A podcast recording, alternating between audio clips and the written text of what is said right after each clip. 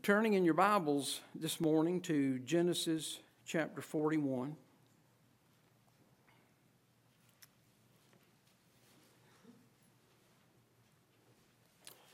Let's look to the Lord in prayer. Our Father, we ask you to speak to our hearts from your word today and help us to see, as we always need to see every time we gather, the relevance of your word to the very moment in which we're living. To the end that we might see the lateness of the hour and how close we are to your return. And we ask it in Jesus' name. Amen.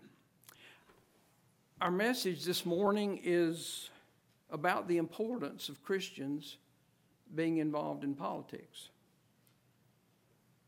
And to do that, we want to look again at the life of Joseph. And as we do, we want to begin by looking at Joseph's words in verse 16 of chapter 41. And Joseph answered Pharaoh, saying, It is not in me. God shall give Pharaoh an answer of peace. Notice particularly the last sentence of verse 16. God shall give Pharaoh an answer of peace. The words that Joseph is about to speak are an answer, they are a message from God. It's very important to think about that because that means that these words are a message for us today, in this hour. God's answer to Pharaoh is part of the things that were written aforetime, that were written for our learning, that we, through patience and comfort of the Scriptures, might have hope. These things are, are part of the things that were written for our admonition upon whom the ends of the world have come. First, God's answer to Pharaoh involves the interpretation of his dreams. And there are two dreams that Pharaoh dreamed, but there's only one message. And that message is that there's going to be seven years of plenty, and those seven years of plenty will be followed by seven years of famine. And the seven years of famine are going to be such, they're going to be of such severity that the seven years of plenty will be completely forgotten. We've talked in previous messages, in fact, it may have been about this time a year ago, uh, how these two seven year periods are very relevant to us today. The seven years of plenty speak to us of the church age in which we're living. We've seen that pictured in the life of Joseph because it's at the beginning of the seven years of plenty that Joseph takes a bride. He takes a Gentile bride, Asenath, the daughter of the priest of On. Asenath, this Gentile bride, is a picture of the church. We've also talked about how that uh, during the seven years of plenty, Joseph has no dealings with his brothers. And that pictures to us how during this church age, God is not dealing with Israel as a nation. He's turned to the Gentiles. We also saw that Joseph had two sons that were born to him before the years of famine. And we noted that these two sons of Joseph are not mentioned during the seven years of famine. And in those things, we see the blessed truth that the church, those who know the Lord Jesus Christ as their Savior, those who are born again to our Joseph, the Lord Jesus, in this seven years of plenty, that are a picture of this church age, we're not going to go through the seven years of tribulation that is pictured by the seven years of famine here. Another thing that we've seen is that during the last part of the seven years of famine, Joseph deals with his brothers. It's during the seven years of famine that Joseph has a place, the land of Goshen, where he nourishes what will become the nation of Israel. Just as God will nourish the nation of Israel during the last three and a half years of the tribulation. Now, with all these things in mind, we want to look at God's answer, his message to Pharaoh, given to him by Joseph. In verses 25 through 32 here, Joseph gives Pharaoh God's interpretation of his dreams. And then beginning in verse 33, Joseph gives Pharaoh God's plan for the seven years of plenty. He gives him God's plan to prepare for these seven years of famine. Look at verse 33. Now, therefore, let Pharaoh look out a man discreet and wise, and set him over the land of Egypt. Remember, this is part of God's answer of peace to Pharaoh. Let Pharaoh do this, and let him appoint officers over the land, and take him take up the fifth part of the land of Egypt in the seven plenteous years. And let them gather all the food of these good years that come and lay up corn under the hand of Pharaoh. And let them keep food in the cities. And that food shall be for store to the land against the seven years of famine which shall be in the land of Egypt, that the land perish not through the famine. And the thing was good in the eyes of Pharaoh and in the eyes of all his servants. Now, the key verse of God's message to Pharaoh is verse 34. This is God's message for the seven years of plenty. God says, Let Pharaoh do this. Let him appoint officers over the land and take up the fifth part of the land of Egypt in the seven plenteous years. Now, the wording of this verse, I believe, indicates that the message is something new, something different for the land of Egypt. God doesn't say, let Pharaoh do this, continue with the system that you have. Keep doing what you've been doing, and that'll be sufficient to prepare for the seven years of famine. Now, this message from God says that there needed to be a change in Egypt. Keep your place here and turn over to Psalm 105. Psalm 105. This is a psalm that we have visited often in our studies of Joseph. Because here in this chapter, we learn some history, we learn some detail uh, that we don't have back in the Genesis account. Now, Look at verse 16. Moreover, he called for a famine upon the land. He brake the whole staff of bread. He sent a man before them, even Joseph, who was sold for a servant, whose feet they hurt with fetters. He was laid in iron. Until the time that his word came, the word of the Lord tried him. And the king sent and loosed him, even the ruler of the people, and let him go free. He made him lord of his house and ruler of all his substance.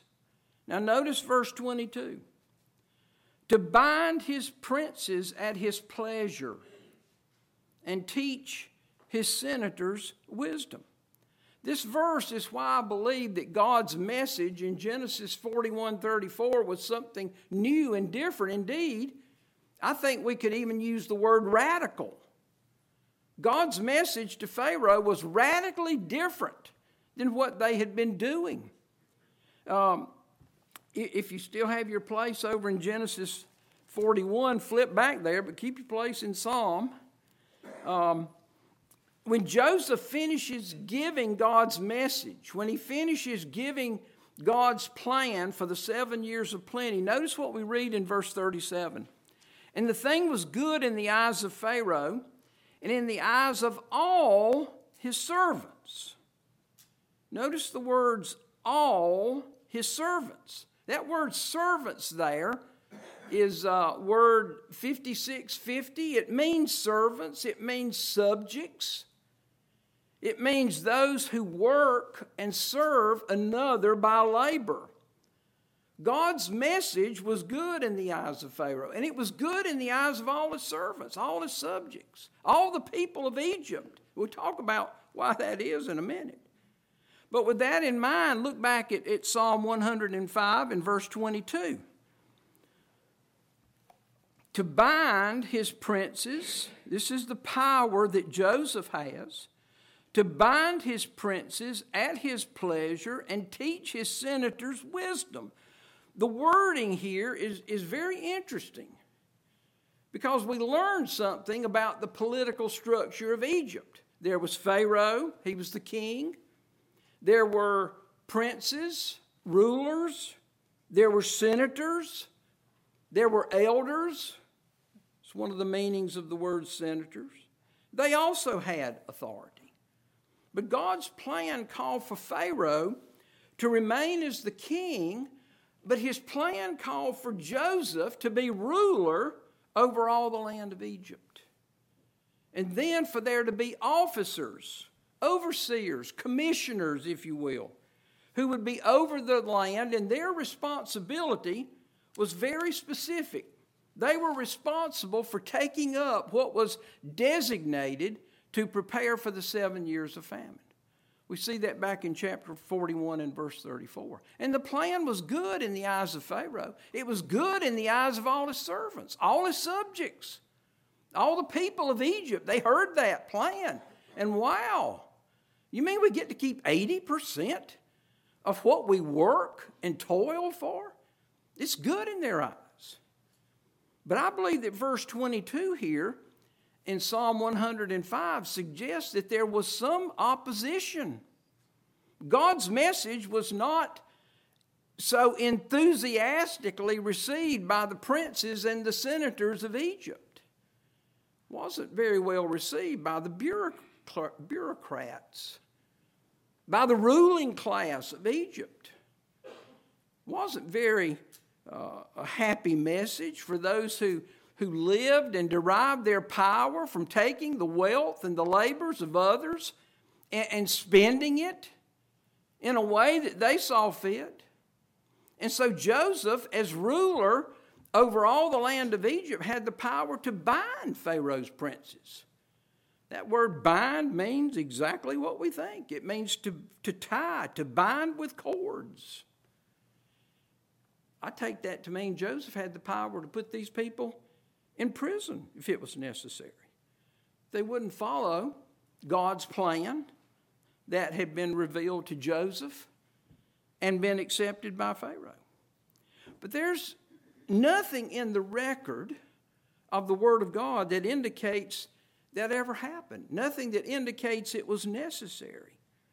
And that's because of what we read here in verse 22. That word bind and, and every word of God is so critical, so important, such an amazing book we have. That word bind has another meaning. Yes, it means to tie. Yes, it means to bind with cords. But it has this other meaning. And it's a meaning that refers to the obligation of an oath. An obligation of an oath. That relates to what we read in the second part of verse 22. And teach his senators wisdom. Joseph taught the senators of Egypt, he taught these elders, he taught these ancient men of Egypt. I believe he taught them two things. One of the things that I believe he taught them was about the obligation of an oath. Uh, the obligation of an oath an oath binds us. The suggestion of the meaning of that word and Joseph teaching these senators is that they had taken an oath in Egypt. They had sworn their allegiance to the king, sworn to follow his commands, and that would include his commands, his decree that made Joseph ruler over all the land of Egypt. It would include Pharaoh's decree that according to Joseph's word, would all the people of Egypt would be ruled. Now I bring this up because our senators and our representatives take an oath. They take an oath by which they are to be bound and that oath involves swearing to support and defend and bear allegiance to the Constitution of this country. The president takes a similar oath to preserve and protect and defend the Constitution. And they take that oath, certainly almost all of them do, with their hand on the Bible, the Word of God, and they swear to Almighty God that they will uphold the supreme law of the land, the Constitution of the United States. And you and I need to bind our leaders. We need to teach them the obligation of the oath to which they have solemnly sworn. And I would suggest to you that one of the ways that we do that is by voting. Voting. And specifically, voting out those individuals who have refused, when you examine their record, those who have refused to govern according to their oath. So, the first part of this 22nd verse is what we might call our individual responsibility as citizens. The second part of this verse is what we might call our collective responsibility as the church, the body of Christ here in the world. And that is to teach our senators wisdom, to get involved in politics as believers. Write to our congressmen, write to our senators, write to our representatives and point out to them, teach them wisdom. The wisdom of the Word of God, the wisdom of the founders, the wisdom of the Constitution. Wisdom, it's very important to think about this. Wisdom is not an academic concept. Wisdom is a person. And his name is the Lord Jesus Christ. 1 Corinthians 1:24 tells us that Christ is the wisdom of God. So Joseph taught these senators two things. He taught them about their oath, the oath that they took, that they were bound by. And then he taught them wisdom. He taught them Christ. Now, how could he do that? Isn't there some kind of separation of church and state? Not in Egypt. Not in Egypt. God wasn't banned from the government of Egypt. There were no restrictions there that would keep God separated from government or that would keep God from influencing the government. They had no Johnson Amendment. What we find, and I want to mention it here because we, we may run out of time before we have a chance to actually look at it. But in Genesis chapter 47 and verse 26, we read, And Joseph made it a law over the land of Egypt unto this day, that Pharaoh should have the fifth part, that is, the fifth part of the land of Egypt, what was produced by the people. Pharaoh got 20%, the people kept 80%. Joseph made it a law over the land of Egypt unto this day that Pharaoh should have the fifth part, except the land of the priests only, which became not Pharaoh's. Here we read about a restriction in Egypt that protected the land of the priest from the government. Now, that sounds like the First Amendment to our Constitution, doesn't it? The First Amendment to the supreme law of this land does not restrict God. It does not restrict the church from influencing government. It restricts the government from influencing the church. It protects the church from the government. Congress, there's the restriction. Congress shall make no law respecting an establishment of religion or preventing the free exercise thereof. This is the wisdom of God that Joseph teaches to the senators of Egypt. It's the wisdom of God to which they were bound by an oath. We want to see more of the detail of the wisdom of God that Joseph taught to the senators of Egypt. Look back again at, at uh, Genesis chapter 41 and look again at verse 34. let Pharaoh do this, and let him appoint officers over the land and take up the fifth part of the land of Egypt in the seven plenteous years. Here's the wisdom of God. The wisdom of God that Joseph taught to the senators. The people of the land of Egypt should keep 80% of what they produce. 20% of the fruit of their labors goes to the government. And we're told in verse 37 that was good in the eyes of all Pharaoh's servants. It was good in the eyes of all his subjects. I believe right here, right here, with the adoption of the message of God and the wisdom of God, the people of Egypt are experiencing a birth of freedom like they've never had before. That's what happened in this country nearly 248 years ago.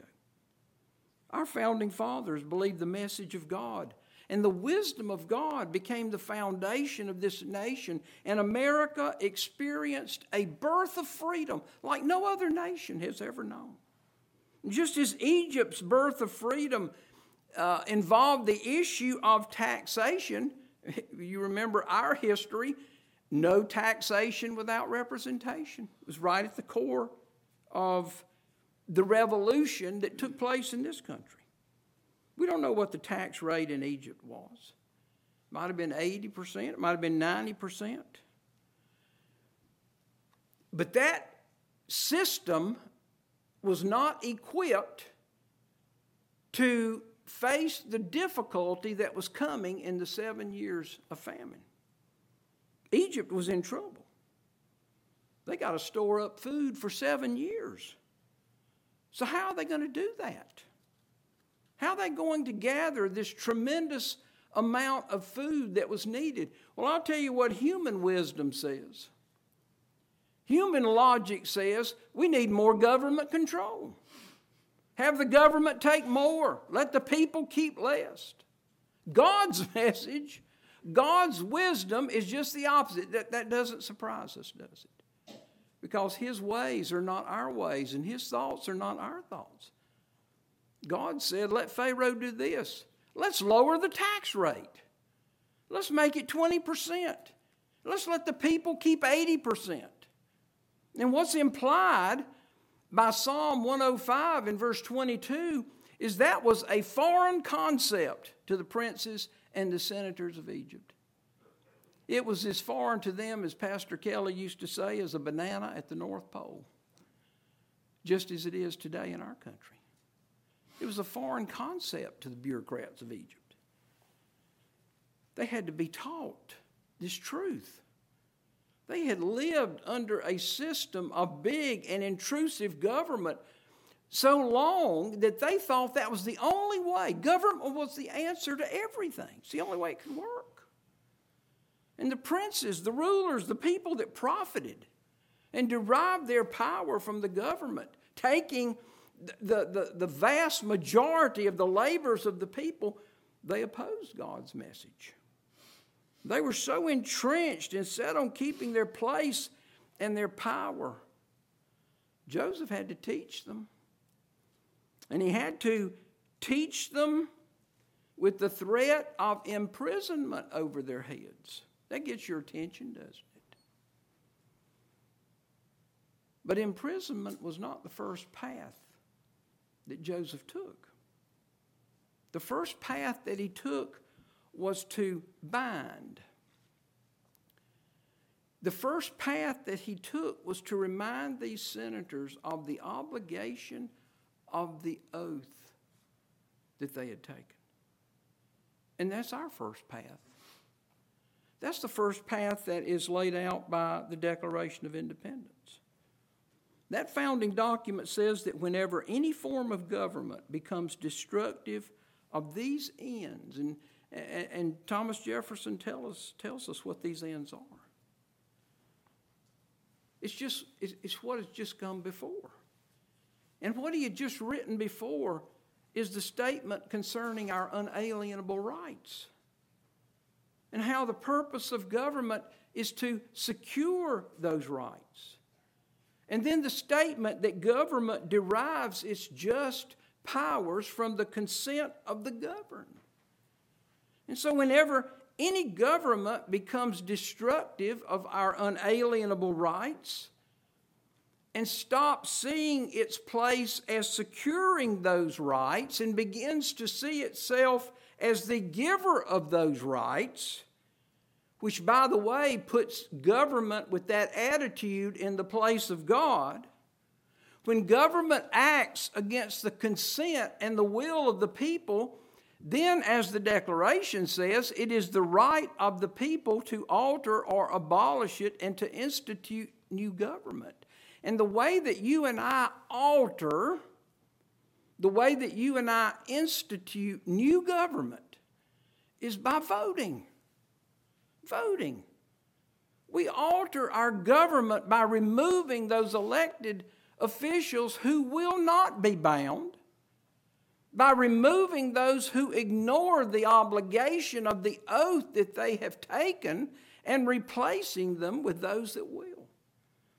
Joseph taught, Joseph communicated these things. We need to be communicating these things. We teach these things here at Calvary Christian School. Our children need to learn them. We need to communicate them by reminding our representatives of the oath that they have taken. And look what happened when Egypt did things God, God's way. Look at Genesis chapter 41 and verse 46. And Joseph was 30 years old when he stood before Pharaoh, king of Egypt. And Joseph went out from the presence of Pharaoh and went throughout all the land of Egypt. And in the seven plenteous years, the earth brought forth by handfuls. And he gathered up all the food of the seven years which were in the land of Egypt, and laid up the food in the cities, the food of the field which was round about every city, laid he up in the same. And Joseph gathered corn as the sand of the sea, very much, until he left numbering, for it was without number. Verse 49 tells us what happens in a nation when people are allowed to keep 80% of what they grow, when they're allowed to keep 80% of what they produce, 80% of what they earn, the economy grows and expands and increases, and the 20% tax rate on that growing and expanding economy of a nation will bring about revenue to the government, as we see it here, as the sand of the sea. Very much, for it was without number. This is God's message of peace to Pharaoh. This is God's message, message of freedom to Egypt. And He gives that message more than 3,700 years ago. And it's His message. It hasn't changed. It's His message to all nations in every age. And we've proven God's message. We've proven God's wisdom in this country. There may have been a little period here and there, a little time here and there in the early days of this country when there was some sort of a, a little income tax. But we didn't have the kind of income tax that we have today until the 16th Amendment was ratified in 1913. And in the 137 years before that, this nation grew. This nation expanded from sea to shining sea. We built railroads. And if we didn't invent the steam locomotive, we certainly perfected it. Same is true with the steamship. We invented the cotton gin. And we used the idea of interchangeable parts to lower the cost of production. We patented sewing machines and pistols with revolving cylinders and reapers that allowed one man to cut and, and stack as many as uh, 12 acres of grain a day. We didn't invent the automobile, but we invented the assembly line that made the automobile practical to make, and made the automobile affordable to buy. We invented the telegraph And the first message that was sent over that telegraph was a Bible verse Numbers 23 and verse 23. What hath God wrought? We invented the light bulb, the telephone, the airplane, just to name a few. And we did all of these things before there was an income tax. We did these things in part because we followed God's pattern of letting people keep the greater part of the fruits of their labor. We did these things because men were free to think and invent, and investors and entrepreneurs were free to take the fruits of their labors in their hands and invest those fruits and risk those fruits on these inventors and their inventions. And all of these things were done without government. The only thing that government did was get out of the way. And to even codify in the Constitution the protection of intellectual labors of men and women. Article 1, Section 8, to promote the progress of science and useful arts by securing for limited times to authors and inventors the exclusive right to their respective writings and discoveries. Folks, America is the example in all of history of what happens when a nation follows God's message and God's wisdom. This nation has grown and expanded and, and, and has known prosperity and plenty as the sand of the sea. Very much. It's been without number.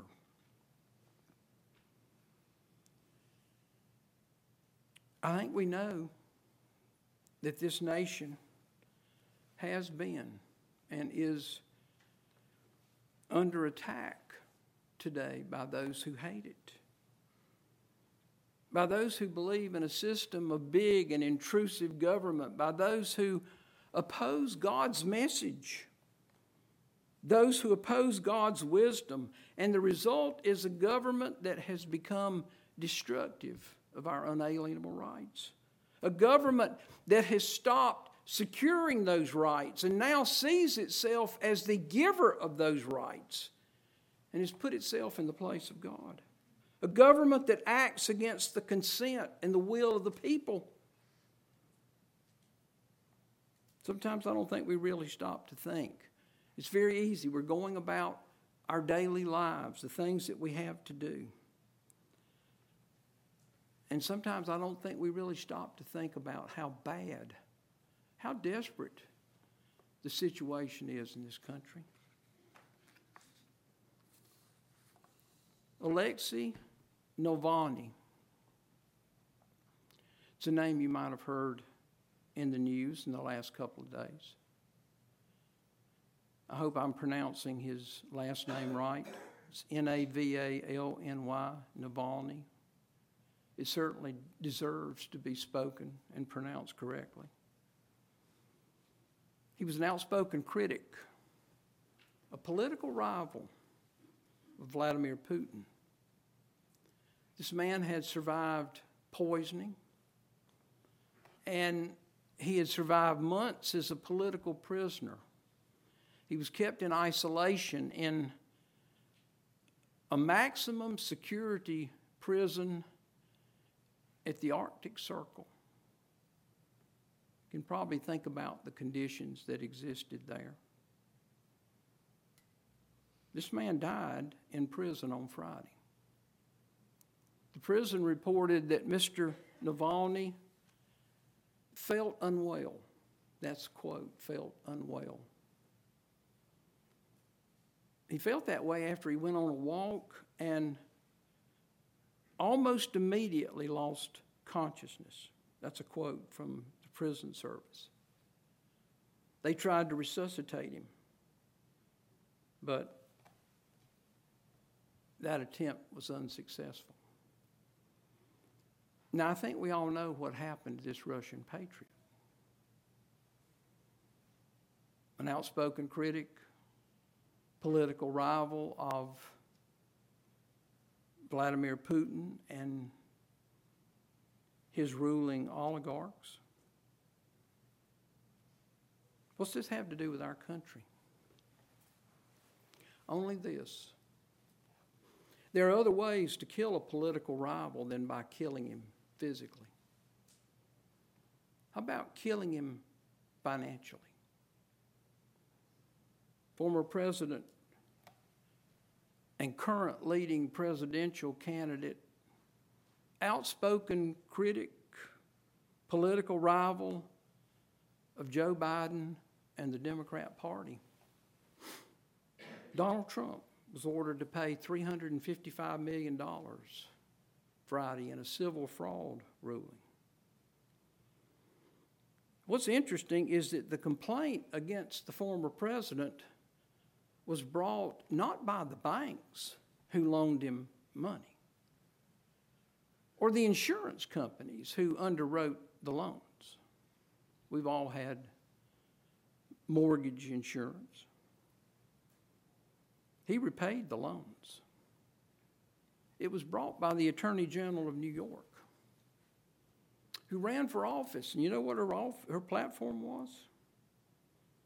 I'm going to get Trump. And instead of being disbarred, she was elected. And along with the Manhattan DA, brought the case. The judge in the case from the outset, just based on the papers that were filed, without President Trump, without his lawyers saying a word, found him to be guilty. Think about that. And so the only thing left to decide was how much he would have to pay. And one of the things that is very interesting of how this case against the former president was set up to prove that he overstated his worth to, to get loans was the valuation of his Mar a Lago estate. In 2022, Forbes estimated the value of that estate at $350 million. Local real estate people in the area, some of them evaluated it as high as $725 million. The judge in this case, he set the value at $18 million. Real estate experts say that is utterly delusional. Rush Limbaugh's house, Rush Limbaugh passed away 2021, I believe, three years ago. His house recently sold, just to give you an, an example, his house sold for $155 million. And this estate is only worth $18 million. So now the former president has to pay $355 million when you put in the penalties and the interest, 464 million. His company's placed under court supervision. He can't uh, serve on any as an officer or on any board of any New York company for three years. His sons are barred for two. And then there are the 91 other charges against him that could make the presidential candidate a political prisoner for the rest of his life. That's happening right here in America. I don't know about you, but I don't see a great deal of difference between Vladimir Putin and the ruling class in this country.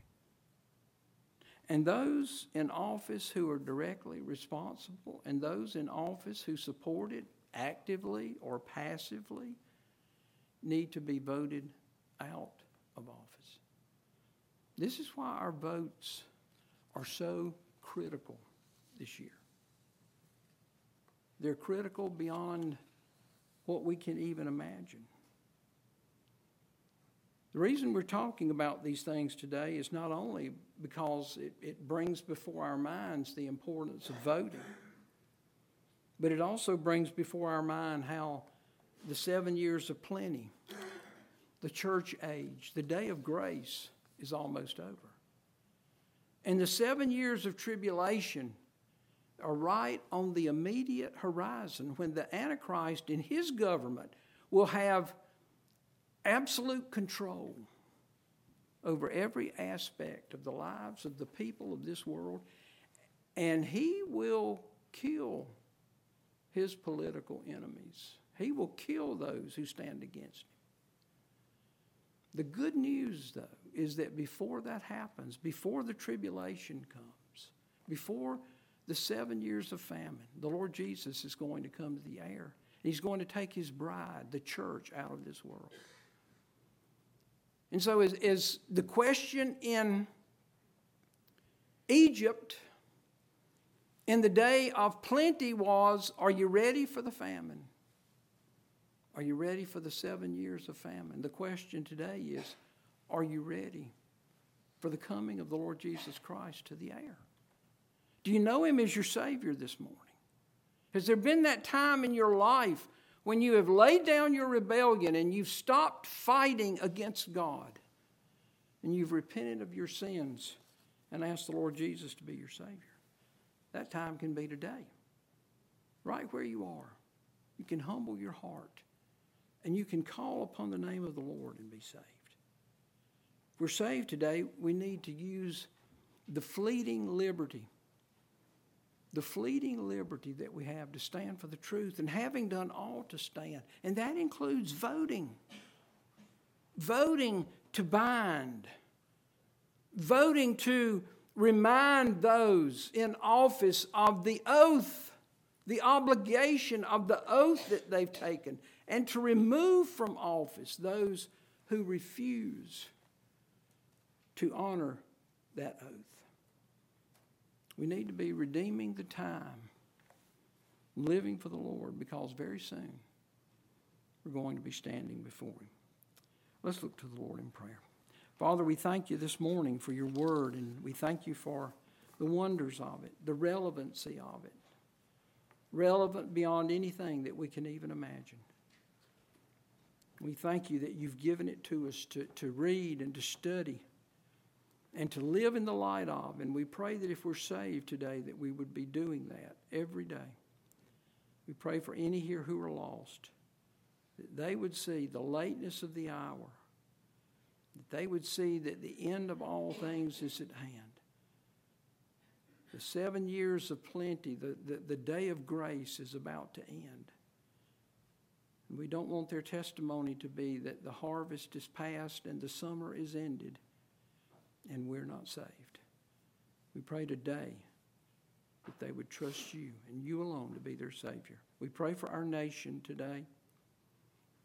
We pray that you would move and work in the minds and hearts of your people to get out and vote, that we might not continue to be ruled over by the heathen. We pray these things in Jesus' name.